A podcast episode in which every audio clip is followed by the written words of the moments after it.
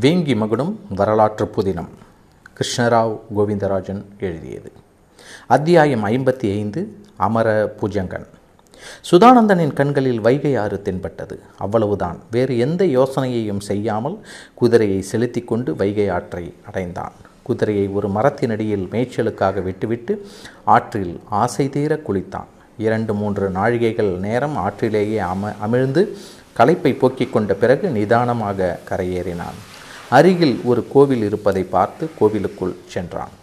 பூஜை செய்து கொண்ட அர்ச்சகர் பிள்ளையாருக்கு தீபாராதனை காட்டி பிரசாதங்களை நைவேத்தியம் செய்தார்.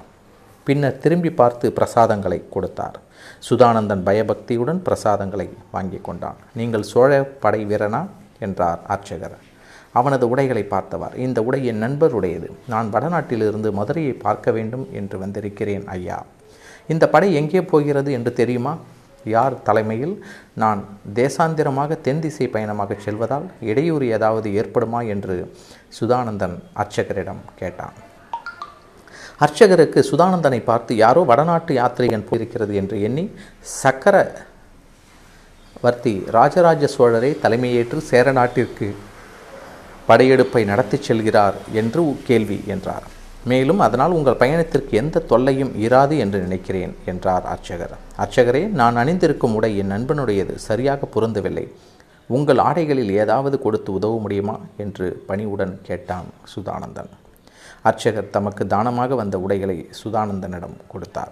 சுதானந்தன் ஒரு மறைவிடத்திற்கு சென்று அர்ச்சகர் கொடுத்த ஆடைகளை அணிந்து கொண்டான்.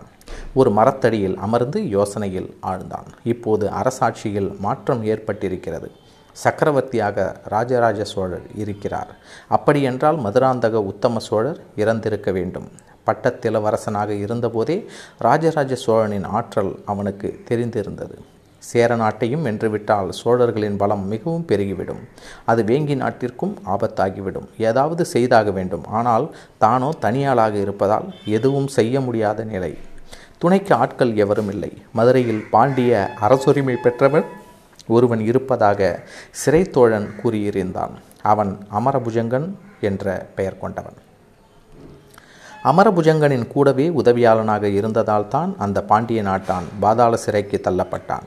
பாண்டிய நாட்டான் சிறையில் இறப்பதற்கு முன் அமரபுஜங்கனை பற்றியும் அவன் நடமாடும் இடங்களை பற்றியும் ரகசியமாக படை திரட்டியிருந்த இடங்களை பற்றியும் சுதானந்தனிடம் கூறியிருந்தான். நாம் ஏன் தற்சமயம் அமரபுஜங்கனிடம் இணையக்கூடாது? அப்படி அவனுடன் இருந்து சோழர்களை ஒரு கை பார்க்கலாம். நம்மை பாதாள சிறையில் அடைந்ததற்கு அடைத்ததற்கான பலனை சோழர்கள் நிச்சயம் அனுபவிக்க வேண்டும். நம்மிடம் சூழ்ச்சி திறன் இருக்கிறது. எப்படியாவது சோழர்களை பழிவாங்க வேண்டும் என்று கருவினான் ஆனால் அமரபுஜங்கன் உயிரோடு இருக்க வேண்டுமே. உயிரோடு இருந்தால்தானே நம் நோக்கம் ஓரளவு நிறைவேறும். எதற்கும் நம் தோழன் பாண்டிய நாட்டான் கூறிய இடங்களில் சென்று பார்க்கலாம். இவ்வாறு எண்ணிய சுதானந்தன் வைகை ஆற்றை கடந்து தென்கரையை அடைந்தான். கோவில் அருகில் அவன் குதிரையை விட்டுவிட்டு வந்து விட்டான். அதனால் கால்நடையாகவே அமரபுஜங்கன் இருக்கும் இடத்தை அடைய வேண்டும் என்று எண்ணினான். மேலும் இரண்டு காத தூரம் நடந்த பிறகு ஒரு மலையடிவாரத்தை அடைந்தான். அந்த மலையை சுற்றி கொண்டு மறுபுறத்தை அடைந்த சமயத்தில் காட்டுவாசிகள் போன்ற உடையணிந்த இரண்டு ஆட்கள் அவன் அருகில் வந்தனர். அவர்களிடம் கோடாரி போன்ற பயங்கரமான ஆயுதங்கள் வைத்திருந்தனர். பார்ப்பதற்கு முரட்டுத்தனமாக இருந்தனர். அருகில் நெருங்கி யார் நீ? என்றான் காட்டுவாசி. அதற்கு பதிலளிக்காமல் தரையில் மீன் உருவத்தை வரைந்து அவர்களிடம் காட்டினான் சுதானந்தன். இருவரும் ஒருவரை ஒருவர் பார்த்துவிட்டு உனக்கு என்ன வேலை இங்கே? என்றான் மற்றொரு காட்டுவாசி. நான் அரசர் அமரபுஜங்கனை நேரில் சந்திக்க வேண்டும் என்றான் சுதானந்தன். எதற்காக சந்திக்க வேண்டும் என்பதை சொல். மன்னிக்க வேண்டும். அரசரிடம் மட்டும்தான் விவரத்தை கூற முடியும் என்றான் சுதானந்தன். இரண்டு காட்டுவாசிகளும் தனியே சென்று சிறிது ஆலோசனைக்கு பிறகு ஒருவன் மறைவிடத்தில் இருந்த ஒரு குதிரையை அழைத்து கொண்டு வந்தான். குதிரையில் சுதானந்தனை ஏறச் சொன்னான். பிறகு ஒருவன் தானும் குதிரை மீது ஏறிக்கொண்டான் ஒரு சிறிய துணியை மடியிலிருந்து எடுத்து சுதானந்தனின் கண்களை கட்டினான் அந்த காட்டுவாசி. சுதானந்தனின் கண்கள் கட்டப்பட்டிருந்ததால் எந்த திசையில் செல்கிறோம் என்பது புரியவில்லை. ஒரு மலை மீது ஏறுவது போல் தோன்றியது. பிறகு மலையிலிருந்து கீழே இறங்குவது போலவும் அடுத்து சமவெளியில் சிறிது தூரம் செல்வது போலவும் மறுபடியும் மேட்டின் மீது ஏறுவது போலவும் தோன்றிற்று. மேட்டு நிலத்தின் உச்சிக்கு சென்றவுடன் சுதானந்தனின் கண்களில் இருந்த கட்டு அவிழ்க்கப்பட்டது. கண்களை கசக்கிக் கொண்டு சுதானந்தன் பார்த்தான். அவன் கண்ட காட்சி அவனது மனதை சந்தோஷமடைய செய்தது. மூன்று புறமும் பெரிய மலைகள் நடுவில் ஒரு பெரிய சமவெளி அதில் ஆயிரக்கணக்கான வீரர்கள் ஒவ்வொருவரும் திடகாத்திரமான வீரம் பொருந்திய இளைஞர்கள். தங்களது நோக்கத்திற்காக உயிரை விடக்கூட தயாரானவர்கள் போல் ஆக்ரோஷமாக பயிற்சியில் ஈடுபட்டிருந்தனர். ஒரு புறத்தில் குதிரைகள் அணிவகுத்து நிறுத்தியிருந்தன. ஆயிரக்கணக்கான கம்பீரமான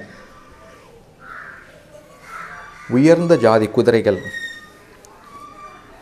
இவ்வளவு பெரிய படையை பாண்டிய மன்னன் அமரபுஜங்கன் தயார் நிலையில் வைத்திருப்பான் என்று சுதானந்தன் நினைக்கவில்லை. பாண்டிய நாடு சோழர்களின் கட்டுப்பாட்டுக்குள் வந்து பல வருடங்கள் ஆகிவிட்டது அமரபுஜங்கன் வெளிப்படையாக போர்களில் ஈடுபடாமல் அவ்வப்போது சில நூறு ஆட்களுடன் வந்து சோழ வீரர்களை தாக்கிவிட்டு மறுபடியும் மறைந்து வாழ்பவன். இந்த விவரங்கள் சிறை வாழ்வதற்கு முன்பே சுதானந்துக்கு தெரிந்த விஷயம்தான். ஆனாலும் பத்தாயிரம் வீரர்களுக்கு குறையாமல் அதுவும் சோழர்களின் ஆட்சிக்குட்பட்ட பகுதியில் திரட்டுவது என்பது பெரிய விஷயம்தான் என்று எண்ணினான் சுதானந்தன். சுதானந்தனை அழைத்து கொண்டு அங்கிருந்த கூடாரம் ஒன்றில் நுழைந்தான் அவனுடன் வந்த காட்டுவாசி.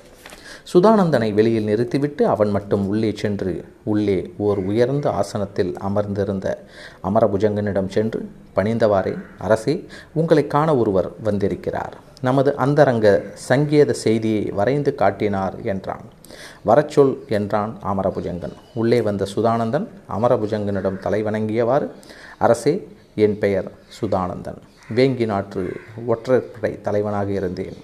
சோழர்களால் பாதாள சிறையில் தள்ளப்பட்டு உங்கள் உதவியாளனாக இருந்த பாண்டிய நாட்டு குமாரவேலிடம் சிறையில் ஒன்றாக இருந்தேன். சிறையிலிருந்து தப்பி உங்களை காண வந்தேன் என்றான் பணிவுடன்.